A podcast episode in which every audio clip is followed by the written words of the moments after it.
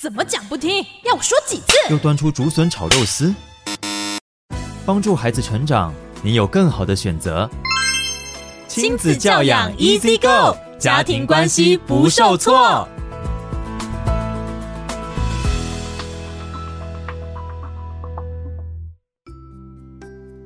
各位听众朋友大家好，欢迎来到教育好伙伴，我是雨珊。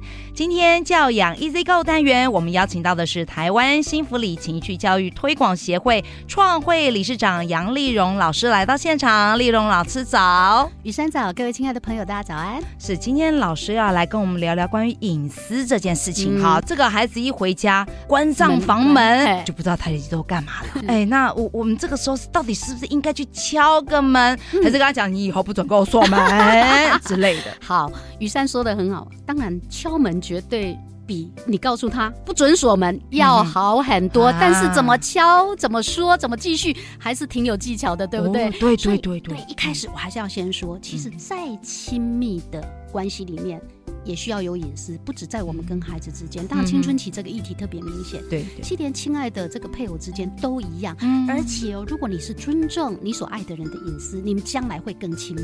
嗯、所以我们要来学。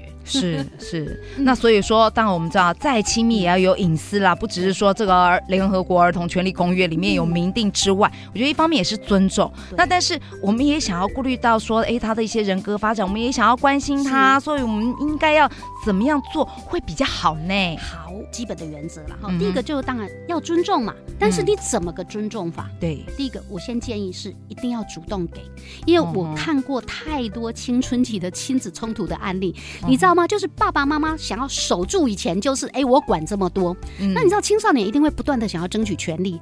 嗯、那很多父母都是孩子一直来吵，一直来吵，一直来吵，嗯、甚至吵到最后是孩子直接做了。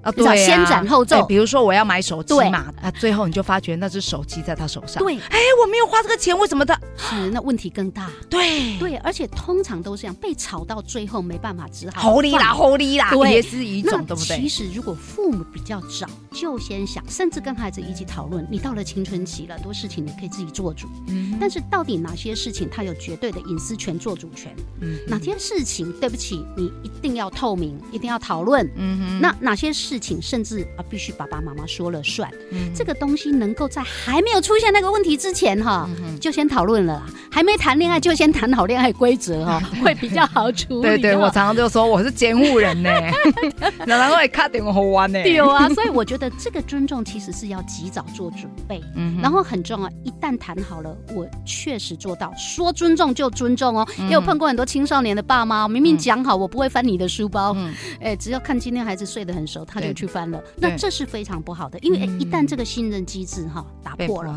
被破坏了，你知道你后面要重拾那个彼此的信任是非常困难的。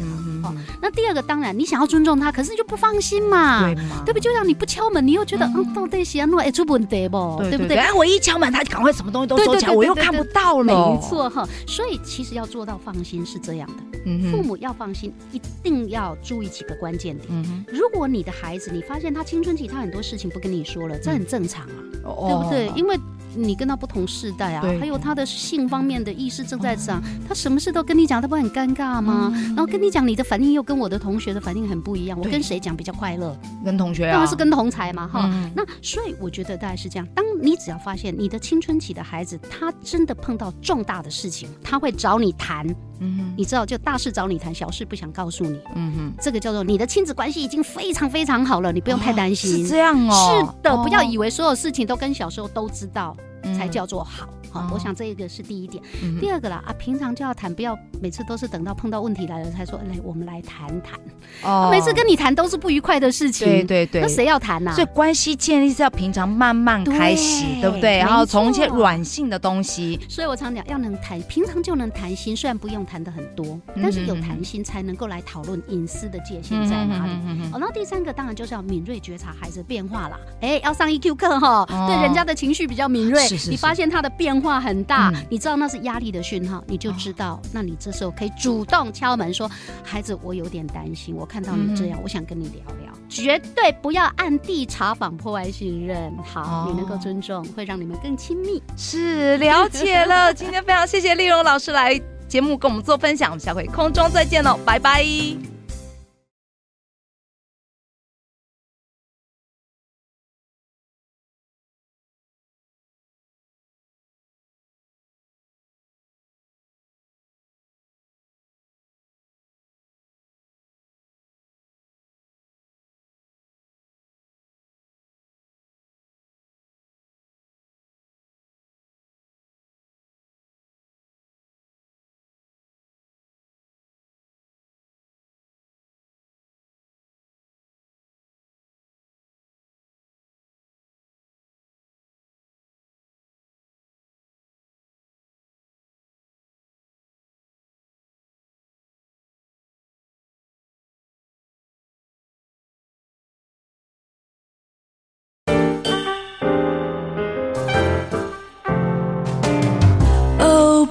For my 的旧爱。